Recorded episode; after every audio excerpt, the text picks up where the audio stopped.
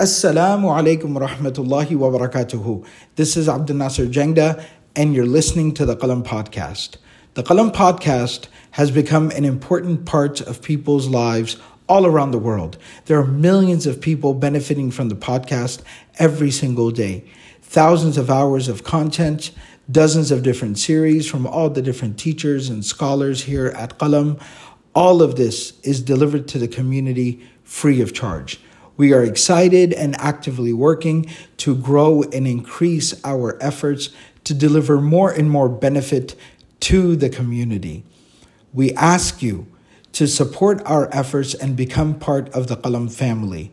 Please go to qalamfamily.com and sign up to contribute to this Sadaqah Jariyah on a monthly basis. May Allah subhanahu wa ta'ala accept from all of us. Jazakumullahu khairan. Wassalamu alaikum wa rahmatullahi wa barakatuhu. Bismillahir Rahmanir Rahim. Alhamdulillah wa kafa wa salamun ala ibadihi alladhina istafa. Khususan ala sayyidi rasuli wa khatamil anbiya wa ala alihi al-askiya wa ashabihi al-atqiya. Amma ba'd. Today we start a new class. We pray that Allah subhanahu wa ta'ala puts barakah in these gatherings and allows the ilm to penetrate deep into our hearts. This class will take us through the stories of the companions, the greatest generation to walk on this earth after the prophets. They were praised in the Quran, and Rasulullah sallallahu alayhi wasallam departed from this world in a state of being pleased with them. So when we say their names, respectfully we add, radiyallahu anhu, wa radu anhu. Allah was pleased with the individual, and they were also pleased with Allah subhanahu wa ta'ala. The purpose of this class is to find inspiration in their stories, to learn lessons, to see what they did that made them so special and dear to Allah and His Rasul sallallahu alayhi wa sallam. The purpose of studying this class is to reflect on how we can improve, how can we grow like them, how can we be like them. In one ayah of the Quran, Allah subhanahu wa ta'ala, while praising the companions and mentioning their reward, He said, those who follow them in excellence, telling us that the reward reserved for the companions, inshallah, will be shared by those who followed their example. They were blessed by Allah and they were lucky to be alive during the time of Rasulullah sallallahu alaihi wasallam. But them being with the Prophet of Allah, as great of an opportunity it was equally a great test. Because being alive during the life of Rasulullah sallallahu alaihi wasallam and rejecting his message would make you the greatest kafir, just as believing in him would make you the greatest believer. One time a sahabi overheard another person saying that, "I wish I was alive during the time of the Prophet of Allah." So this sahabi turned to him and said, "Do you even know what that meant? Do you know the sacrifices that we had to take on? The challenges involved, every day and every night, the difficulties we had to endure to be from that group of people." Because life with Rasulullah sallallahu alaihi wasallam was truly rewarding, but it involved a great sacrifice. And you'll see this common theme in the life of the companions, that there was an ongoing sacrifice. And they weren't intimidated by those challenges. They weren't afraid of those challenges. They actually welcomed them, because they understood that through those difficulties their value and their worth increased. Allah subhanahu wa ta'ala tells us, وَالَّذِينَ جَاهَدُوا فِينَا لَنَهْدِيَنَّهُمْ سُبُلَنَا.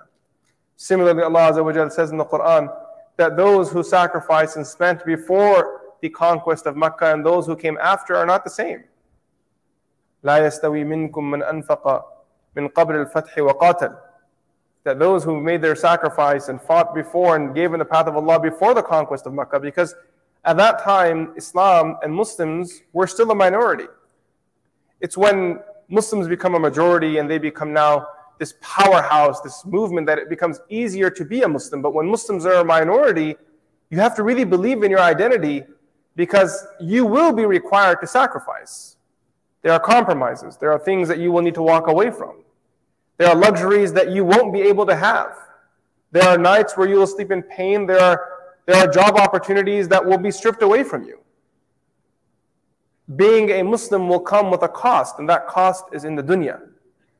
But Allah subhanahu wa ta'ala's promise in the Quran is, وَأَنْتُمُ الْأَعْلَوْنَ إِن كُنْتُم مُؤْمِنِينَ, that if you are true believers, He will keep you high, He will keep you high, and you will always be elevated. وَأَنْتُمُ الْأَعْلَوْنَ إِن كُنْتُم مُؤْمِنِينَ. As we start this journey of studying the stories of the companions of Rasulullah sallallahu alaihi wasallam, the first name to discuss and the top of this list is none other than Sayyidina Abu Bakr as-Siddiq radiyallahu ta'ala an. Abu Bakr as-Siddiq radiyallahu an is a man with such great virtues that once you start listing them, you soon realize that this is almost a list that has no bottom to it. When I was studying the life of Abu Bakr as-Siddiq radiyallahu an and going through the various accounts of biographies and the books of ahadith, trying to pull out the narrations of Sayyidina Abu Bakr as-Siddiq radiyallahu an, one thing that became clear to me, in order to cover his life, you had to cover the entire seerah. Because every significant part of his life was connected to a significant part of the life of Rasulullah sallallahu alaihi wasallam. The two stories were so deeply, intimately intertwined that they could not be separated. Everything about Abu Bakr as-Siddiq radiyallahu anh, everything in his life was connected to Rasulullah sallallahu alaihi wasallam. Everything was connected to Rasulullah sallallahu alaihi wasallam. So let's get to know Abu Bakr as-Siddiq radiyallahu anh. His birth name is Abdullah, Abdullah bin Uthman. He holds an honor that four generations of his were all Sahaba. His father becomes a Muslim after the conquest of Makkah Mukarramah, much later into the Prophet's life. When Nabi sallallahu alaihi wasallam entered to Makkah Mukarramah for the conquest and it was time for Abu Quhafa to become Muslim, he came to Rasulullah sallallahu alaihi wasallam. At this point, Abu Quhafa was a very old man. His beard and all of the hair on his head were snow white. So Rasulullah sallallahu alaihi wasallam made two statements to him. The first thing that he said is, you should have told me, you're the senior, I would have come to you. If you wanted to accept Islam, there was no need for you to come here. We would have come to you. Adab and ihtiram. And the second thing Rasulullah sallallahu alaihi wasallam also proposed was, you should consider some hair coloring. Use some henna, use some khidab. This is really white right here. So his father is a Muslim. Obviously, Abu Bakr as-Siddiq radiyallahu anh was Muslim. All of his children were Muslim. And then also his grandchildren were Muslim, and they were Sahaba as well.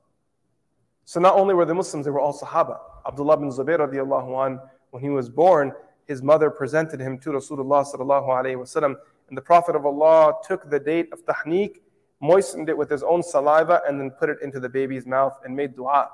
And the Sahaba, they say that we desired that it was our children that was in the hand of Rasulullah sallallahu alaihi wasallam at that moment, with the du'as that he was giving. This was in honor of the grandchildren of Sayyidina Abu Bakr as-Siddiq radiyallahu anhu. His mother's name was Ummul Khair Salma bint Sakhar. She also became Muslim in the early days of Islam. Her story of Islam is quite a fascinating one, and one that shows us how generous Abu Bakr as-Siddiq radiyallahu anhu was with his gifts. His generosity and kindness, I'm not talking about financial generosity here now, I'm talking about a different type of generosity. His generosity, his kindness, his compassion wasn't limited to the people who studied with him and those that were with him in the community, those that were next to him in the masjid. But it started at home. The riwayah tells us one day, Sayyidina Abu Bakr as-Siddiq radiyallahu anhu said to the Prophet of Allah, O Messenger of Allah, give me permission to give da'wah to the Quraysh. Rasulullah sallallahu alaihi wasallam granted permission. He stood in an open public space around the Kaaba and begin to invite towards Islam. In another riwayah, someone came to Abu Bakr as-Siddiq radiallahu an and said to him that you need to go to the haram right away. The people are abusing Rasulullah sallallahu alayhi wasallam. So he went to the haram right away and he said to the people, أَتَقْتُلُونَ رَجُلًا أَن يَقُولَ رَبِّيَ اللَّهِ, that are you hurting this man, abusing this man because he claims to believe in one Allah? Is that his crime? Regardless, when the Quraysh saw him brazenly speak about Islam and be so confident with his faith, they turned their direction towards him and collectively they jumped on him. And they beat him so badly. There was one man specifically who climbed on the chest of Sayyidina Abu Bakr as-Siddiq radiallahu anh, took the bottom of his shoe and jammed the heel of his footwear into the face of Abu Bakr as-Siddiq radiallahu anh repeatedly. Once they were done with him, the people thought he was going to die. His tribe had to come and save him. And as they were carrying him out of the haram, they turned back to the people and they said, "We've seen your faces and we saw the people who raised their hand against our clansmen. If he dies, we will come back for blood." He was so badly injured. In one narration, his face was so bruised that they couldn't tell where his nose was. So Abu Bakr as-Siddiq radiallahu anh was resting. Only Allah knows how much pain he was in. So when he gained consciousness, his father was there, his mother was there, some of the other people. The first person he asks about is Rasulullah. How is the Prophet of Allah? Not concerned about the injuries that he sustained. Not interested in knowing how many fractured bones he has, whether he's been medicated or not, whether he'll live or not. Will insurance cover all of this?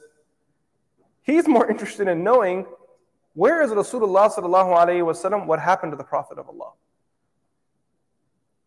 It's fascinating. The Prophet of Allah grew up without a father, mother, or siblings. But in return of all of that, Allah gave the Prophet of Allah Abu Bakr, who sometimes was a fatherly figure for Rasulullah sallallahu alayhi wasallam. Sometimes he was a motherly figure for Rasulullah sallallahu alayhi wasallam. Other times he was a brother for Rasulullah sallallahu alayhi wasallam. He was a friend of Rasulullah sallallahu alayhi wasallam, the companion of Rasulullah sallallahu alayhi wasallam, the deputy of Rasulullah sallallahu alayhi wasallam. The one who Nabi sallallahu alayhi wasallam turned to when he needed someone to cover, when he needed someone to fill in. And I'll give examples for all of these. Sayyidina Abu Bakr as-Siddiq radiallahu an, the first person he asks about is Rasulullah sallallahu alayhi wasallam, which highlights for us the most important trait in the existence of this man was his unconditional love for the Prophet of Allah. It was unconditional. For many of us, love is very conditional. Our love for Allah is conditional. I will love Allah as long as Allah subhanahu wa ta'ala keeps giving me what I want. If God stops fulfilling my desires, I will no longer love him and I will walk away. Very entitled. Abu Bakr as-Siddiq radiallahu anhu's love for Rasulullah sallallahu alayhi wasallam was unconditional, whether it made sense to him or not. Even if his ego was raging, even if he was very angry in that moment, he knew, all ego aside, always trust the Prophet of Allah, there will be your success. An example of this, at Hudaybiyah, when the Muslims are rejected and deprived of the right to perform Umrah. And the Prophet ﷺ signs the treaty that we are not performing Umrah this year, we are going to head back, we'll come back the next year. The Sahaba are enraged. These are a tribal community. These are people who are very comfortable with war, specifically if they are insulted. They're willing to put their lives down. They've done it before for sillier things, and now they're thinking, "O Messenger of Allah, we've killed and died on crazy things, and this is for the sake of Allah, standing next to the Prophet of Allah, to the house of Allah. There's no more honorable death than this one. Give us permission, we'll fight and die if we have to." Rasulullah sallallahu alayhi wasallam insists everyone out of ihram. Umar radiallahu an is enraged. And he wants to talk to the Prophet sallallahu alayhi wasallam. He has a conversation with Sayyidina Abu Bakr, and Abu Bakr as-Siddiq radiallahu anhu says to him, "Trust Allah and His Messenger. Trust them." Later on, Umar radiallahu anhu would regret that moment. He would regret that doubt. And he would remember that when things got very tough, the loyalty of Abu Bakr was unwavering. This is why who he was. This is why he was who he was. There was no challenge. There was no fear. There was no temptation. There was no curveball in this world that can remove his focus from the heart of Rasulullah sallallahu alaihi wasallam and how much he dearly loved this man. It was impossible. So when he wakes up, the first thing he's asking is, how is the Prophet of Allah? Like a parent who's gained consciousness after having a car accident. When they wake up, they don't ask, how am I doing? They say, how's Baba? How is my child that was sitting in the back seat? Tell me about my child. And the doctor says, how about we figure out and what's wrong with you? No, I don't want to hear what's wrong with me. Tell me how my baby is doing, otherwise I'm out of here. His father was frustrated because he didn't understand Islam, love for the Prophet of Allah, had no idea the caliber of iman that his son had and what a legend he was. He thought his son was crazy and just walked out of there. Mothers are mothers. So she said, I will find a way for you to meet the Prophet of Allah. She accommodates her son to meet Rasulullah sallallahu alaihi wasallam.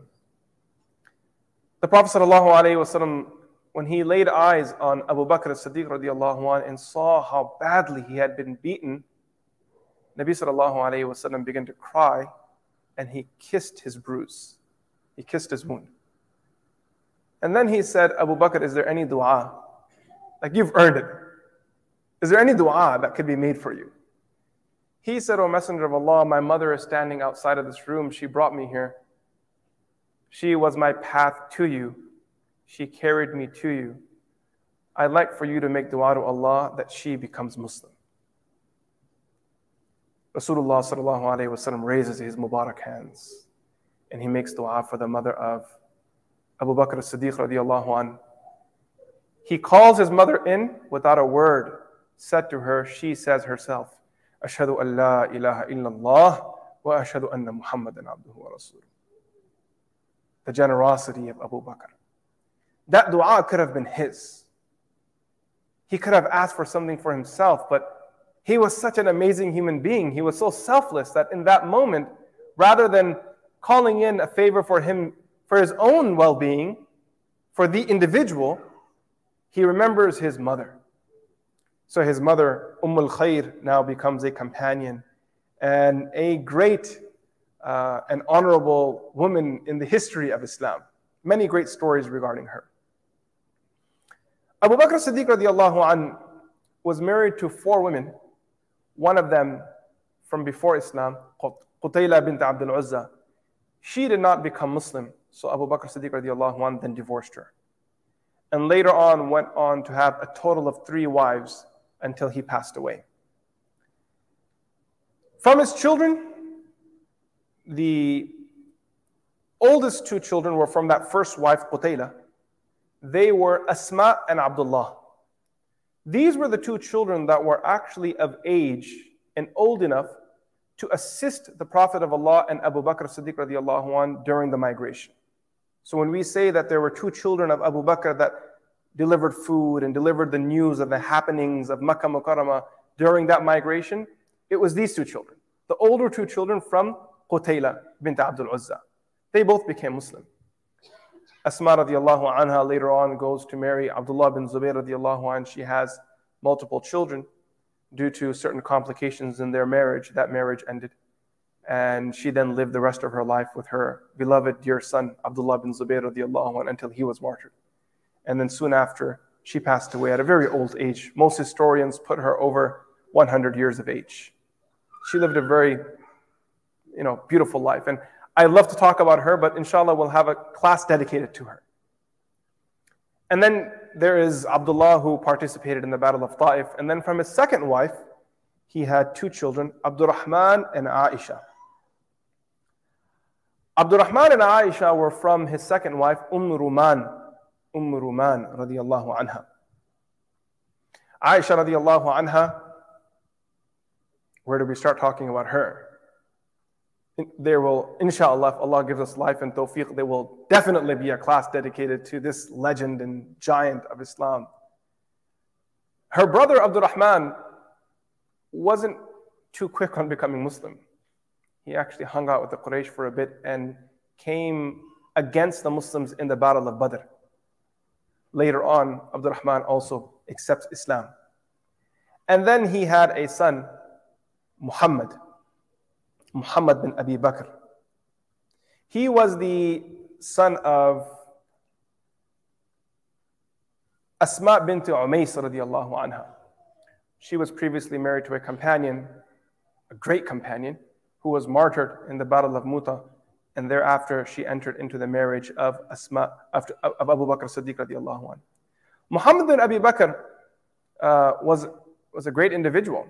However, during the fitna against Uthman radiallahu anhu, unfortunately he was persuaded and gave support to the rebels against Uthman radiallahu anhu. Something that later in his life he regretted a lot. Ultimately, he relocated to Egypt, and it was there that he lived the last part of his life. Another fascinating story for another time. And the last of his children is Habiba bint Khadija. She was a daughter of his. She was actually born after Abu Bakr as-Siddiq radiallahu anhu passed away. She was actually born, sorry, her name was Umm Kulthum. Her mother's name was Habiba bint Khadija. Umm Kulthum was actually born after Sayyidina Abu Bakr as-Siddiq radiallahu anhu passed away. When Abu Bakr as-Siddiq radiallahu anhu was on his deathbed, he said to his daughter Aisha radiallahu anha that this is my wealth, this is how you will distribute it among your brothers and sisters. So Aisha radiallahu anha said, sisters? I have a sister. What do you mean sisters? So at that point Abu Bakr as-Siddiq radiallahu anhu said, my wife is pregnant and my heart tells me that it will be a daughter. So take care of her. And she then becomes like a sidekick of Aisha radiallahu anha. Grows up with her, studies with her, is very close to her. And so there are a lot of masail here. Can you give inheritance to a child unborn and so on? Was it a wasiyah that he was suggesting or was it something else? So there is some legal discussion regarding that farewell advice of Abu Bakr as-Siddiq radiallahu anhu. Okay. His laqab, the title that his honorific title that he went by was as-Siddiq. Where did this title come from? Abu Bakr as-Siddiq. Where did this title Abu Bakr as-Siddiq come from? Some historians, they say that it was given to him by Rasulullah sallallahu alaihi wasallam. Why was he given this title by Rasulullah sallallahu alaihi wasallam? Ibn Qutayba says, لَقَّبَهُ النَّبِيُّ صَلَى اللَّهُ عَلَيْهِ وَسَلَّمْ بِذَلِكَ لِجَمَالِ وَجْهِهِ سَمَّاهُ النَّبِيُّ صِدِّيقًا. That because of the beauty of his face, Rasulullah sallallahu alaihi wasallam called him Siddiq, the truthful one. In one narration, Rasulullah sallallahu alaihi wasallam referred to him as Siddiq because he accepted and confirmed the story that Rasulullah sallallahu alaihi wasallam, the reality Nabi sallallahu alaihi wasallam presented after his return from Mi'raj. And because he had no hesitation, Nabi sallallahu alayhi wa sallam said, he is Siddiq, and that name of his stuck. One of his other common names was Atiq. Where did this come from? Aisha radiallahu anha was asked, Lima summiya Abu Bakr Atiqa? That why was Abu Bakr Siddiq radiallahu anhu called Atiq? فَقَالَتْ نَظَرَ إِلَيْهِ رَسُولُ اللَّهِ فَقَالَ هَذَا عَتِيقُ اللَّهِ مِنَ النَّارِ. One day we were with Rasulullah sallallahu alayhi wa sallam. Abu Bakr was there. The Prophet of Allah turned to Abu Bakr and said, this man is free from the fire of hell. And because he used the word Atiq to convey this message, and it was such an honorable moment, it stuck. And therefore we move forward calling him Atiq. And there are other positions about this too. Abu Bakr as-Siddiq radiallahu anhu holds many great historical accolades. From them, he is said to be the first to accept Islam. There are those who say that him being the first to accept Islam means the first of people to accept Islam from outside of his family and from the free men. Because before him, there are people who accepted Islam. We have Khadija radiallahu anha, we have Ali radiallahu anhu, we have Zaid bin Haritha radiallahu anhu. Abu Bakr as-Siddiq radiallahu anhu is viewed as the first person outside of the household of Rasulullah sallallahu alaihi wasallam to accept Islam. Similarly, Ibn Abbas radiallahu anhu says, the first person to pray salah was Sayyidina Abu Bakr as-Siddiq radiyallahu an after Rasulullah sallallahu alayhi wa sallam. أول من صلى أبو بكر.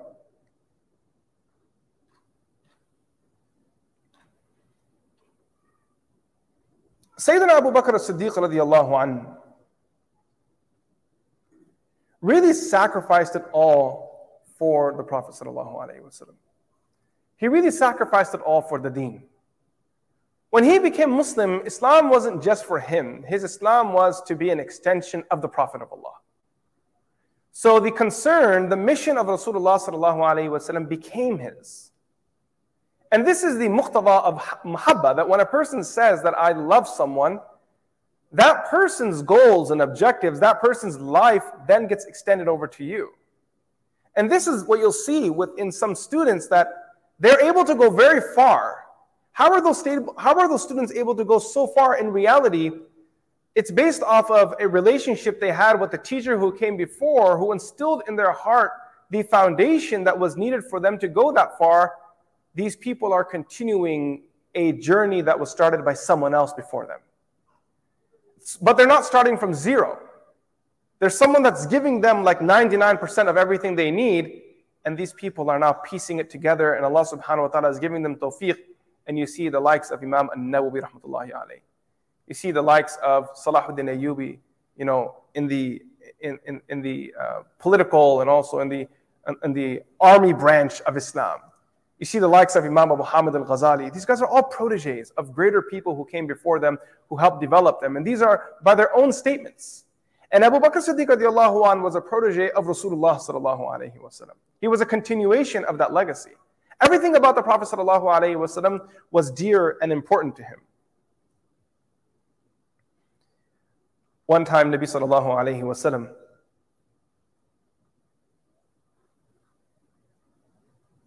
he saw Abu Bakr, and next to them was Hassan bin Thabit radiyallahu anhu. So the Prophet ﷺ asked Hassan bin Thabit radiyallahu anhu, the poet of the Prophet of Allah, "Hal qulta fi Abi Bakr shay'a?" Is there any poetry that you've composed regarding my buddy over here, Abu Bakr?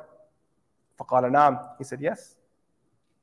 So Rasulullah ﷺ said, "Qul wa ana asma." So read the lines of poetry so I can also enjoy them. فَقَالَ وَثَانِيَ اثْنَيْنِ فِي الْغَارِ الْمُنِيفِ وَثَانِيَ اثْنَيْنِ فِي الْغَارِ الْمُنِيفِ وَقَدْ. The second of the two in this beautiful, gracious cave they were in. وَقَدْ طَافَ الْعَدُوُّ بِهِ إِذْ صَعَّدَ الْجَبَلَ. And the enemy roamed around the two of them after they had climbed the mountain.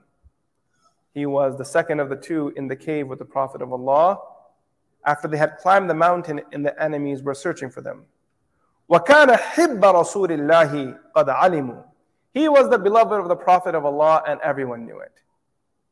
وَكَانَ حِبَّ رَسُولِ اللَّهِ وَقَدْ عَلِمُوا. He was the beloved of the Prophet of Allah and everyone knew it. قَدْ عَلِمُوا مِنَ الْبَرِيَّةِ. Everyone knew it.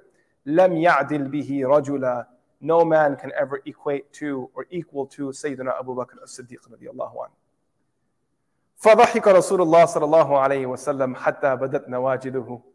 When Nabi sallallahu alayhi wasallam heard these words about his number two, about his buddy and friend, his father-in-law, he then smiled until his teeth were visible. ثُمَّ قَالَ صَدَقْتَ يَا حَسَّانَ هُوَ كَمَا قُلْتَ. Hassan, there was no exaggeration in your words. He is just as you said. No man can equal to Abu Bakr as-Siddiq radiyallahu anhu. During the campaign of Tabuk, the Prophet ﷺ engaged in one of the most epic fundraising campaigns because they were up against the Romans. So this was a big deal. And the journey to the Romans was not across a mountain or through a few valleys. It was all the way up north. They were crossing ground and it was rough terrain they were going to cover. And the season was very, very hot. Allah subhanahu wa ta'ala refers to it as al-usra, that it was a tough moment for them. So Nabi sallallahu alayhi wa sallam, before they went on the campaign, he told the companions to give. So everyone went home and they started bringing. Umar radiallahu anhu, he narrates a story. He says, Imam Abu Dawud rahmatullahi alayhi narrates this specific riwayah in his Kitab al-Zakat, because it's about giving. And Umar ibn al-Khattab قال أمرنا رسول الله صلى الله عليه وسلم أن نتصدق فوافق ذلك مالا عندي. Nabi sallallahu alayhi wa sallam told us to donate. At that moment, I coincidentally had money. I actually had some money in my account.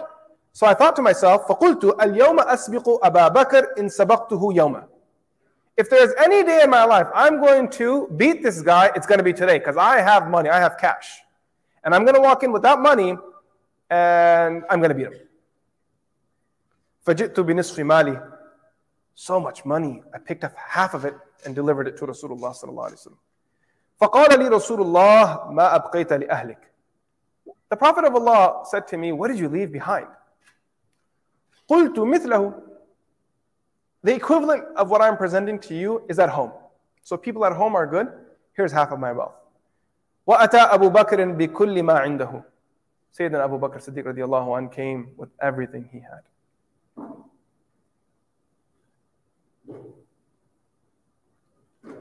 فَقَالَ لَهُ رَسُولُ اللَّهِ صَلَى اللَّهُ عَلَيْهِ وَسَلَّمَ مَا أَبْقَيْتَ لِأَهْلِكَ. What did you leave behind? فَقَالَ أَبْقَيْتُ لَهُمْ اللَّهَ وَرَسُولَهُ. I left behind for them Allah and His Rasul. What does that mean? I left behind for them Allah and His Rasul.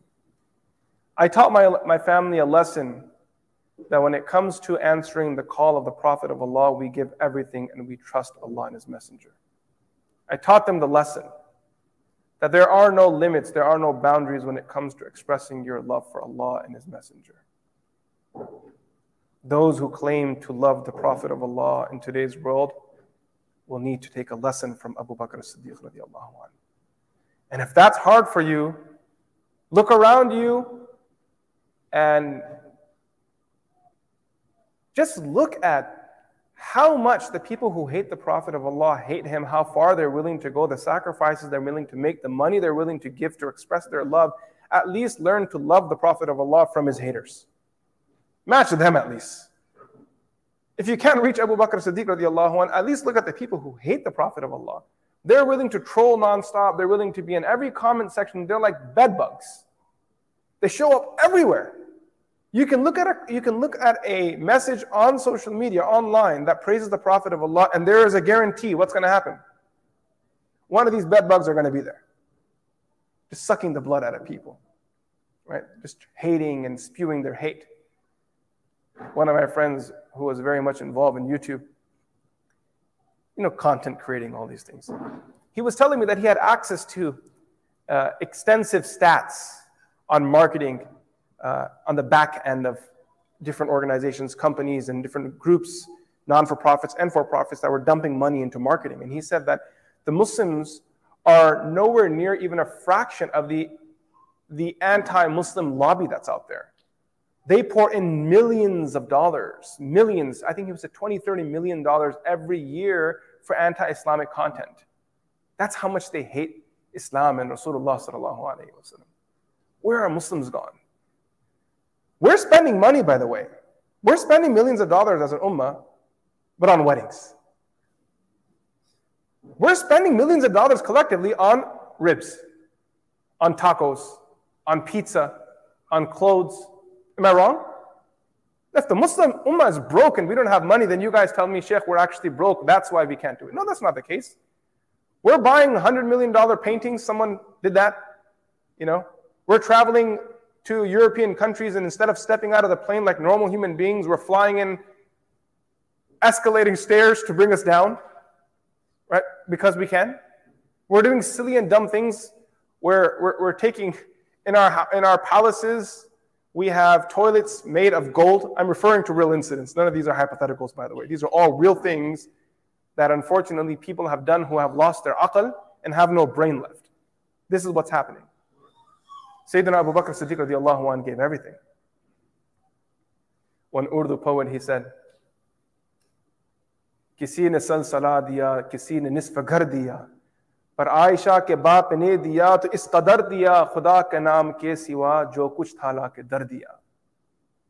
that he's saying that when it came time to give, someone gave this, someone gave that. But when it came time for Aisha's father, Aisha, radiyallahu anha's father, Khuda ke naam ke siwa jo kuch tha la ke dar diya, that he gave everything other than the name of Allah. He brought all of his possessions and deposited it in front of Rasulullah sallallahu alayhi wa sallam. So Abu Bakr as-Siddiq, Umar radiyallahu an, he then said, فَقُلْتُ لَا أُسَابِقُكَ إِلَىٰ شَيْءٍ أَبَدًا. I will not compete with you again. This competition thing that I had in my mind, that I need to compete with Abu Bakr as-Siddiq radiyallahu an, we're going to put this one to sleep.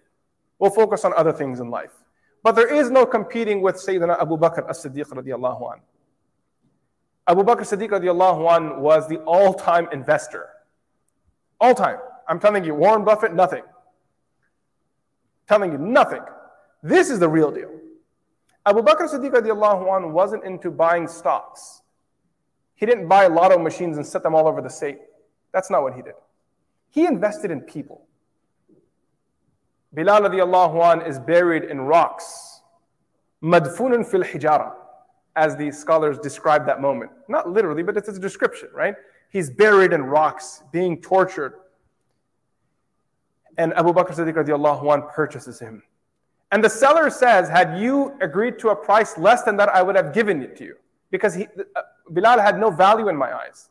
And Abu Bakr as-Siddiq radiyallahu anhu says, had you asked for 100 times more, I would have given it to you, because he has nothing but value in my eyes. Now this Bilal radiyallahu anhu, like the one who set him free, becomes the number 2 of Rasulullah sallallahu alayhi wa sallam. All of them. All of the people that he brings into Islam become the immediate circle of the Prophet of Allah. 10 from the 10 who were promised paradise by Rasulullah sallallahu alayhi wa sallam, 5 of them became Muslim at the hands of Sayyidina Abu Bakr as-Siddiq radiyallahu anhu. Imagine the sadaqah, jariyah that this man created. And this shows us to invest in people. Find people around you, inspire them. This is a part of that legacy of Abu Bakr as-Siddiq radiyallahu anhu, that they were created by a great person, so they then used what they have learned from Rasulullah sallallahu alayhi wa sallam to create great people as well. The ulama, they write that Abu Bakr as-Siddiq radiyallahu anhu never consumed alcohol even prior to Islam. He is referred to as the first person, وَهُوَ أَوَّلُ مَنْ قَاءَ تَحَرُّجًا مِنَ الشُّبُهَاتِ. He was the first person to deliberately cause himself to vomit because he doubted that he had consumed something haram. One of his servants gave him milk. He forgot to ask where the money came from for this milk. Later on, when he inquired, he found out it was due to some dubious actions that this person had engaged in prior to Islam. He was doing some fortune-telling business. So there was a delayed payment. That guy just got paid and he gave that milk to Abu Bakr. Abu Bakr as-Siddiq radiyallahu anhu, he put his fingers on his throat and vomited it out. He did not want any impurity in his body. His personal taqwa. Sayyidina Abu Bakr as-Siddiq radiyallahu anhu was so particular that even Nabi sallallahu alayhi wa sallam would tell the companions not to have their pants under their ankles. And Abu Bakr as-Siddiq radiyallahu anhu would spend most of his time just pulling his pants up again and again. And they wouldn't stick because his waistline was quite slim. Imam Bukhari rahmatullahi alayhi narrates the hadith. So Nabi sallallahu alayhi wa sallam said, إِنَّكَ لَسْتَ مِنَ الْخُيَلَىٰ, that you are not one of the people that show off, let it be.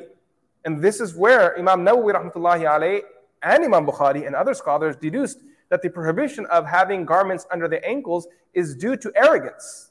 Because the Prophet of Allah said, إِنَّكَ لَسْتَ مِنَ الْخُيَلَىٰ. This prohibition only applies to men, by the way. With that said, majority of the muhaddithun and fuqaha say it is not connected to that. Right? They say that it is aam hukum, it is a general hukum that Nabi sallallahu alayhi wa sallam forbade having garments hanging under the ankles. Sayyidina Abu Bakr as-Siddiq radiyallahu anhu participated in all the battles alongside Rasulullah sallallahu alayhi wa sallam, right from Badr. And he was someone that when he fought in the battle, it wasn't so much about him fighting for himself. He fought in the battle to defend Rasulullah sallallahu alayhi wa sallam. Someone asked Ali radiyallahu anhu, who was more courageous, you or Abu Bakr? What a weird question. Who is more courageous, you or Abu Bakr? People love comparing, right? Messi or Ronaldo. So he asked him, who was more courageous, you or Abu Bakr? So he said, Abu Bakr by far. In the Battle of Badr, each person was fighting to defend himself.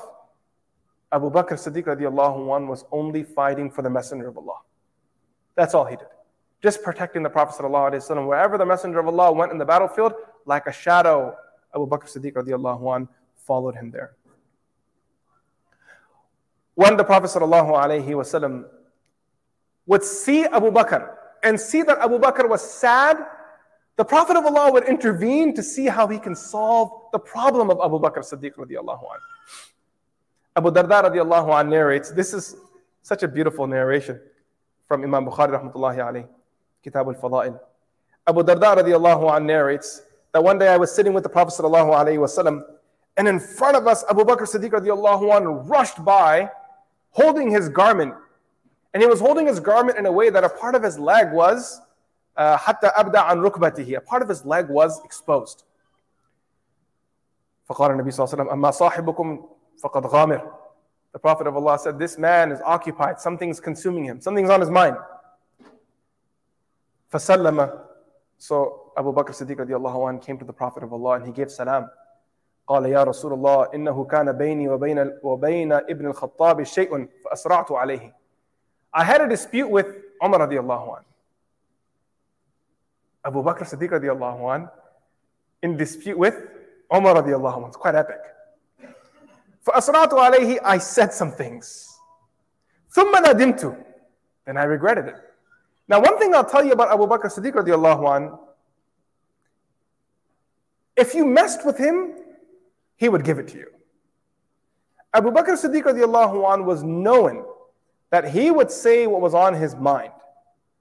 People would assume because he was thinner in his frame that, you know, maybe he wouldn't have a voice. No.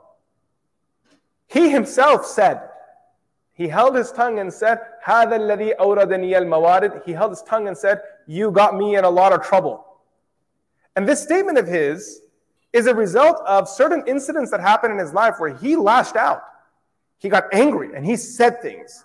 And I can give you a list of moments where he said things that, you know, Nabi sallallahu alayhi wa sallam reprimanded him on it.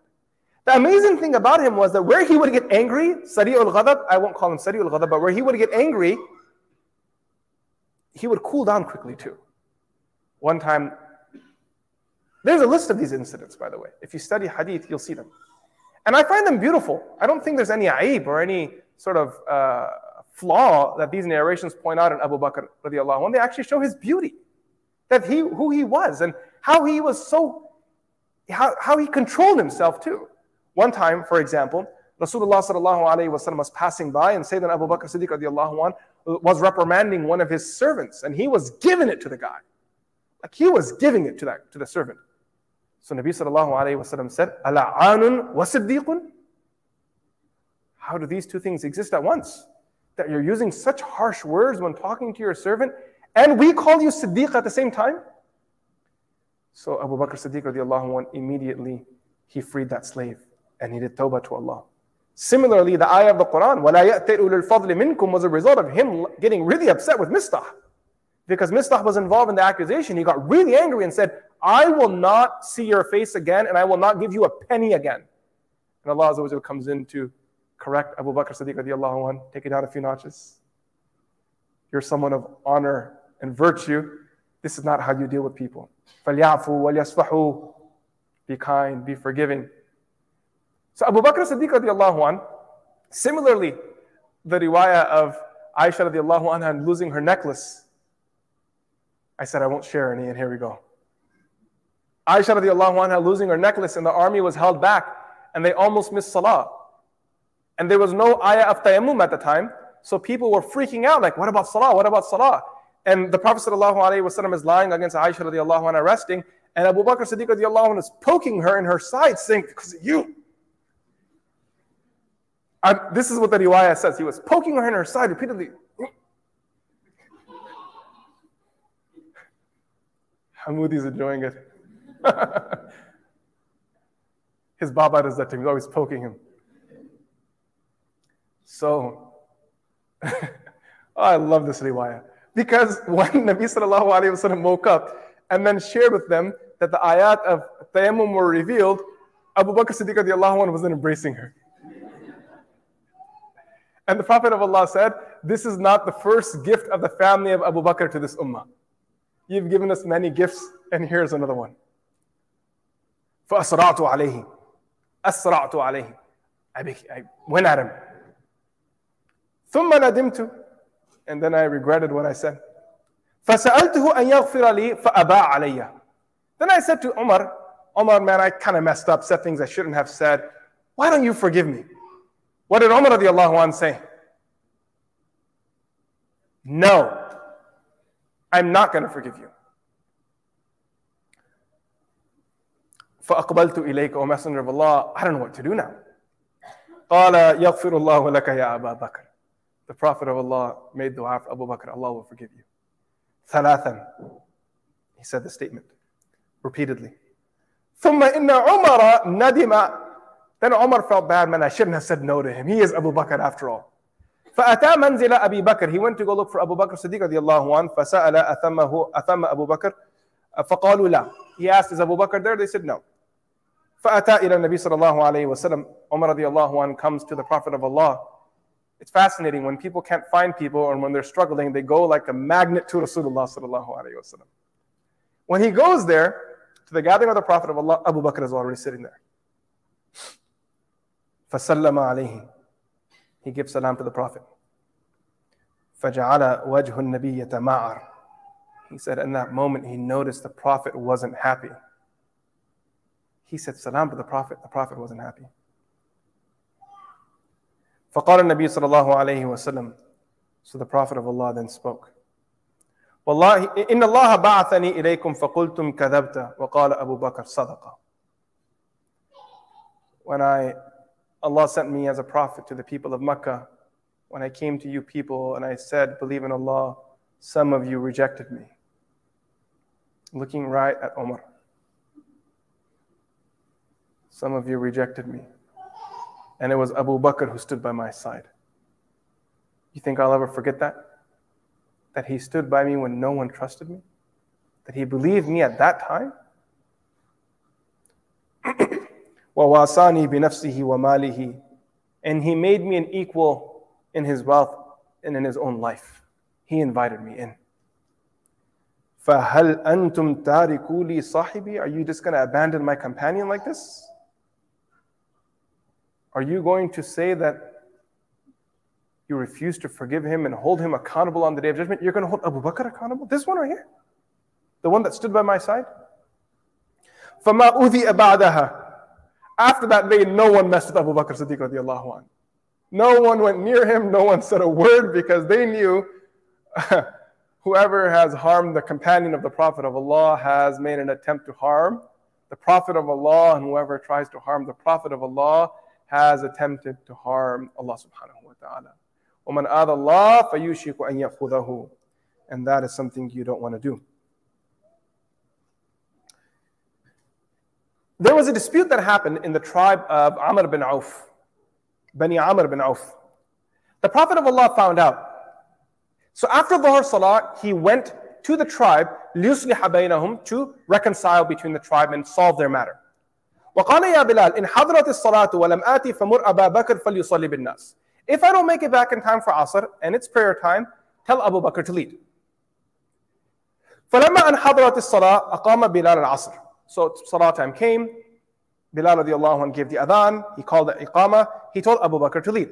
Abu Bakr as-Siddiq radiallahu anh started the prayer and the Prophet of Allah came. When Nabi sallallahu alayhi wa sallam came, وَجَاءَ رَسُولُ اللَّهِ يَشُقُّ النَّاسِ The Prophet of Allah, he cut through all the sufuf and went right to the front. The narrator of the hadith says that Abu Bakr as-Siddiq radiallahu anh was a person that when he prayed salah, he would not turn left or right no matter what was happening. They actually describe his salah and they say it was like a wood planted in the ground. There was no movement. He was just zoned out in a whole different world. So while he's there praying, the people started doing tasfih. Tasfih. The Rawi of the hadith, he then asked the companions that he was narrating it to, do you know what tasfih is? And they said no. And he said tasfiq. Basically, people started making this noise. They started clapping their hands like this. Abu Bakr as-Siddiq radiallahu anh was not paying attention to any of it. He didn't turn back. But when they kept going, when they kept going again and again, tasfih, sorry, iltafata. He turned back a little to see, why are they making this noise? Fara an-nabiyya khalfahu. He then saw the Prophet of Allah standing behind him. So he began to move back naturally. My friends, this is adab and ihtiram. For those of you who don't understand, why is he moving back after he was told? We're projecting ourselves onto these people because we love the limelight and we love leadership positions. If you were giving a bayan and a sheikh walked in, you would make sure that sheikh sits in the back stuff and then you would tune up your bayan. I'm now going to use fasih al-fadh. If you're starting salam from the corner of your eye, you see a senior sheikh walked in, the young guy in today's world, what does he do? He quickly turns forward and says, Allahu Akbar. He doesn't stop his salah and think to himself that I should offer this position of leadership to the senior who is there. Because we are musalla hungry people. We are mimbar hungry people. We are mic hungry people. But Abu Bakr was developed by the Prophet of Allah. Can only imagine his adab, ihtiram, how gentle he was. He begins to move back. The Prophet of Allah, Awma ilayhi Rasulullah biyadihi an amdhihi. Nabi Sallallahu Alaihi Wasallam said, stay there. Abu Bakr as-Siddiq radiallahu anh slowly kept moving back. Thumma mashal qahqara. Slowly, one step at a time, he kept moving back. Famadha Rasulullah Sallallahu Alaihi Wasallam. When Nabi Sallallahu Alaihi Wasallam saw that he wasn't taking it, Abu Bakr wasn't going to stay there, he went forward himself. Wasalla bin Nas, and the Prophet of Allah continued his prayer. After Salah, the Prophet ﷺ said, Abu Bakr, ma mana'aka idha awma'tu ilayka alla takuna madayta. Why did you not continue when I told you to stay there? So he said, O Messenger of Allah, the son of Abu Quhafa would never dare to lead the Messenger of Allah. لم يكن لابن أبي قحافة أن يؤم رسول الله. The son of Abu Quhafa would never dare lead while the Prophet of Allah is behind him. And then Nabi sallallahu alayhi wa sallam, so the Prophet of Allah understood adab, ihtiram. His disobedience was not disobedience. He just couldn't bear the weight of the audacity of standing in front of the Prophet of Allah sallallahu alayhi wa sallam in salah, so he moves back. And then Nabi sallallahu alayhi wa sallam turns his attention to the men. And this is where the riwayah is beautiful as well. The Prophet of Allah says to the guys, why were you guys clapping? Nabi Sallallahu Alaihi Wasallam says, why were you guys clapping in salah? إِذَا نَابَكُمْ شَيْءٌ فِي صَلَاتِكُمْ فَلْيُسَبِّحِ الرَّجُلُ وَلْتُسَبِّحِ النِّسَاءُ. Nabi Sallallahu Alaihi Wasallam says that if the imam makes a mistake or something occurs in salah, the man should say, subhanallah. This is the correction. Glorified as Allah from this mistake. People start saying Allahu Akbar, that's wrong. People start saying Alhamdulillah, that is also wrong. Nabi Sallallahu Alaihi Wasallam says, what should you say?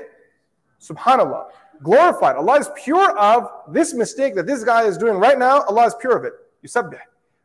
And then as for the women, because they are further away, they will use the hand clap because the sound can then easily go further. When the Prophet ﷺ was in his final illness and needed a replacement to pray in his place, the Prophet of Allah chose Sayyidina Abu Bakr as-Siddiq radiallahu an. In his final sermon, the Prophet of Allah said, "Ma nafa'ani malun qattu ma nafa'ani malu Abi Bakr." That no wealth ever benefited me as much as the wealth of Abu Bakr. He gave me and gave me and gave me, and there is no match to how much Abu Bakr gave. Some narrations tell us that when he became Muslim, he had 40,000 coins. So much money. And when he passes away, he leaves behind nothing. His remains were presented to Umar radiallahu anh, and Umar radiallahu anh started crying. And he said, Abu Bakr, you've made following you too difficult. How will we ever live up to your standards? How will we ever step where you've walked? Abu Bakr as-Siddiq radiallahu anh, when he heard the Prophet of Allah saying that no wealth has benefited me as much as the wealth of Abu Bakr, according to the riwayah of Imam Ahmad narrated by Abu Hurairah radiallahu anh, he said, Abu Bakr said, وَهَلْ أَنَا وَمَالِي إِلَّا لَكَ يَا رَسُولَ اللَّهِ. you keep saying that I gave. Why else did Allah give me life and wealth if it wasn't for you? This is mission. This is an objective. This is a goal. This is what this series is about. This series is about stepping out of our meaningless, numb lives and taking a peek into the lives of people that actually lived, whose name was elevated by Allah, not based off of their individual merit like secular societies and capitalist societies promote. They became something because they hitched themselves to something greater. They weren't interested in building their own legacy. That's such a meaningless, pardon me, dumb thing to do. You connect yourself to people who Allah is pleased with. This is a tradition. And the nur that penetrated their heart will then reach yours. Because no one here has the energy or strength to push this carriage along. In reality, it is all powered through revelation. So anyone that connects themselves to that model of revelation of wahi, the Quran and Sunnah, will be dragged along. And any cart that thinks that I can disconnect myself from this chain and I'll figure myself out without wahi, it is impossible. Without this revelation, that could never happen. There are one or two narrations I'd like to share before we wrap up. When Rasulullah sallallahu alayhi wa sallam passed away, Sayyidina Abu Bakr as-Siddiq radiallahu anhu wasn't there. That morning, he led the Fajr prayer and the Prophet of Allah saw him leading and smiled at him. And then after prayer, he went to the Prophet of Allah and said that, I'd like to go visit my wife who lives outside of Medina. I haven't gone for a few days. The Prophet of Allah said, go.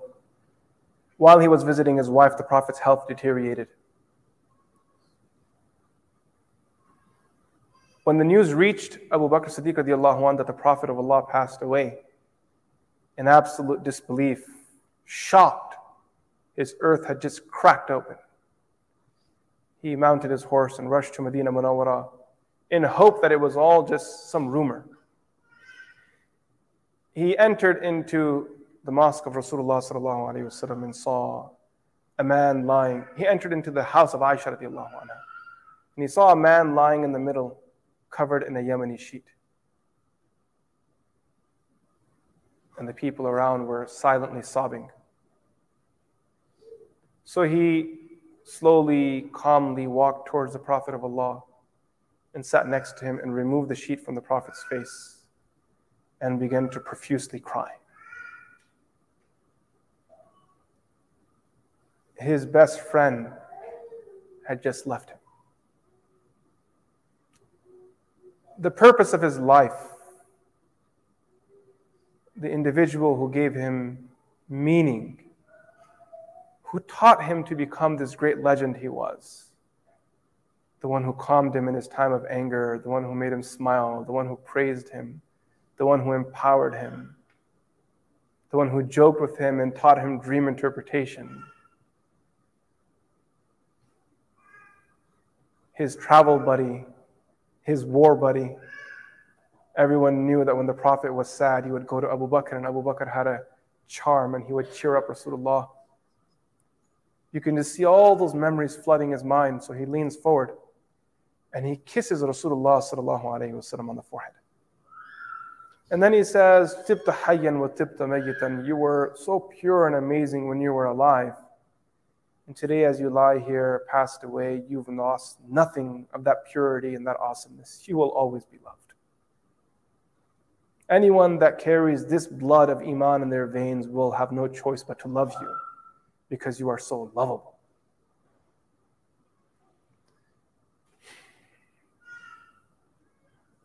I thought about this a lot personally. Why is it that Abu Bakr is by the side of the Prophet of Allah the entire life? The whole seerah, where I started, is connected. But when it comes to death, they are separated. I couldn't make sense out of this for my life. Wallahi, I couldn't. I can't tell you how long I sat and thought about this. How did this happen? Obviously, it's the khun of Allah, the command of Allah, but what's the wisdom here? Allah knows best. But one thought that occurred to me is that Allah subhanahu wa ta'ala removed Abu Bakr as-Siddiq radiallahu anh from the equation for that last part of the Prophet's life, because it's possible that had Abu Bakr seen it, he would have died with the Prophet of Allah. Some pains are too difficult to bear. So Abu Bakr leaves the equation, and then he is replaced by his number two, Aisha radiallahu anha. She finishes off what her Baba started, and she gives the farewell to Rasulullah sallallahu alayhi wa sallam, holding him by her chest with her saliva and his mouth, while the Prophet of Allah is lying in her home. And why I say this is because later on, 2 years later, when Abu Bakr as-Siddiq radiallahu anhu passes away, Ibn Umar radiallahu anhu narrates, he says that Abu Bakr's death was actually caused by the death of Rasulullah sallallahu alayhi wa sallam. It was the gham that consumed him. There is a second opinion that he was poisoned, and a third opinion that he took a shower on a cold morning, which resulted in an illness. And all of these things are possible. You know, there could be an external pneumonia, cold that he picked up, but in his heart, there was no doubt. There's a riwayah that one time Abu Bakr as-Siddiq radiallahu anh was walking during his khilafah, and he saw Umar radiallahu anh. And he said, Umar, what are you doing walking here all alone? What are you thinking about? So Umar radiallahu anh said the same thing we all think about. How amazing the Prophet was and how much we miss him. So the two of them sat together and cried. End of riwayah.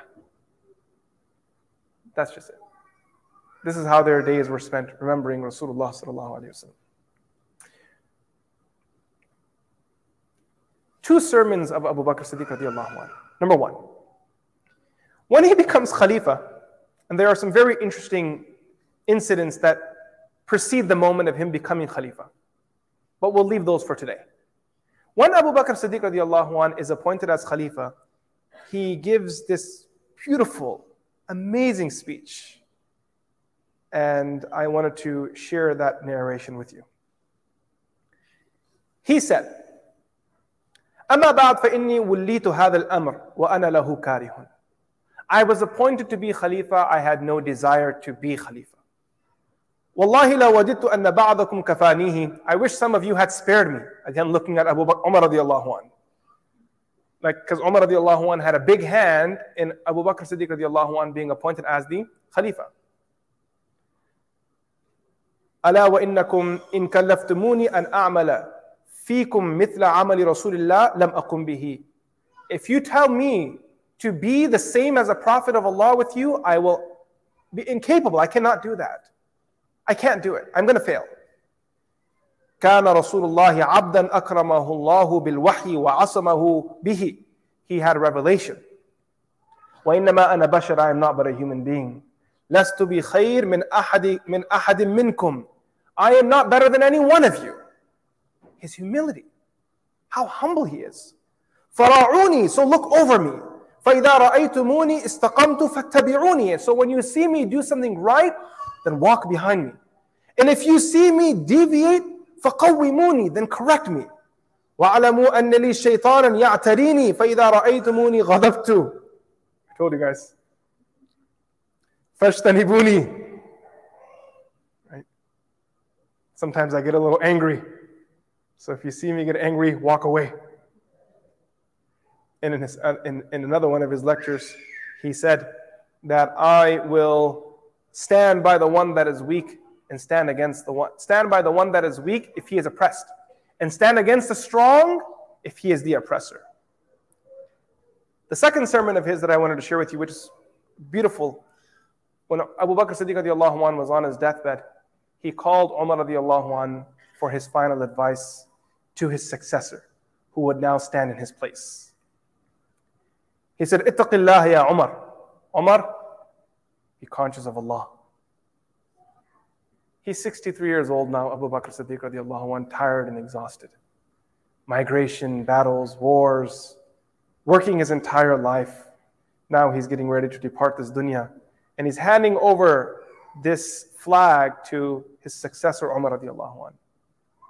So he calls him nearby And he says to him, be mindful of Allah, Umar, and know, there are some deeds that need to be performed during the day that are not meant for the night. And then there are deeds that are meant to be performed during the night that are not for the day. And Allah subhanahu wa ta'ala will not accept your voluntary acts until first and foremost you are fulfilling the obligatory ones. وَإِنَّمَا ثَقُلَتْ مَوَازِينُ مَنْ ثَقُلَتْ مَوَازِينُهُ يَوْمَ الْقِيَامَةِ بِأَتْبَاعِهِمُ الْحَقَّ فِي دَارِ الدُّنْيَا. That those who find their scale heavy on the Day of Judgment will be because they follow the truth in the world. This is the advice you give to leaders of the world. This is how justice exists. You want success in the hereafter, be just in the world. And those who will find their scale light on the Day of Judgment, it will be because they followed evil and falsehood while they were alive. And that scale that is light on the Day of Judgment, because you did not put good into it, deserves to be light, and don't regret it that day because you messed up while you were in the dunya. And Allah subhanahu wa ta'ala, O Umar, has listed the people of Jannah with their good deeds. So when you read it, say to yourself that I fear I may not be one of them. This will save you from being too comfortable. And in the Quran, Allah subhanahu wa ta'ala talks about the people of the fire of hell and tells us of their evil deeds. So hope that you are not one of them as well. This is where your hope comes into place. If you live like this, فَإِنْ أَنْتَ حَفِظْتَ وَصِيَّتِي فَلَا يَكُ غَائِبْ أَحَبَّ إِلَيْكَ مِنَ الْمَوْتِ وَهُوَ آتِيكَ. If you live by my advice, the unseen, the one that is on its way to you, death, will be beloved to you. And if you go against my advice, then death will come to you and you will not be ready for it. It will consume you. Sayyidina Abu Bakr as-Siddiq radiallahu anhu passed away in the month of Jumada al-Akhirah at the age of 63 years old. His wife Asma radiallahu anha washed his body. He was buried next to Rasulullah sallallahu alayhi wa sallam. Sayyidina Umar radiallahu anhu, the great giant Amir al-Mu'mineen, led his janazah prayer. And when he was lowered into the grave, his son Abdurrahman, along with Umar radiallahu anhu, Uthman radiallahu anhu, and Talha bin Ubaidullah, lowered this legend into his grave. May Allah subhanahu wa ta'ala resurrect us in the company of the righteous and allow us to follow their footsteps. May He grant the full reward to Abu Bakr for his loyalty and sacrifice. Wa sallallahu ala Sayyidina Muhammad. Assalamu alaikum wa rahmatullahi wa barakatuh.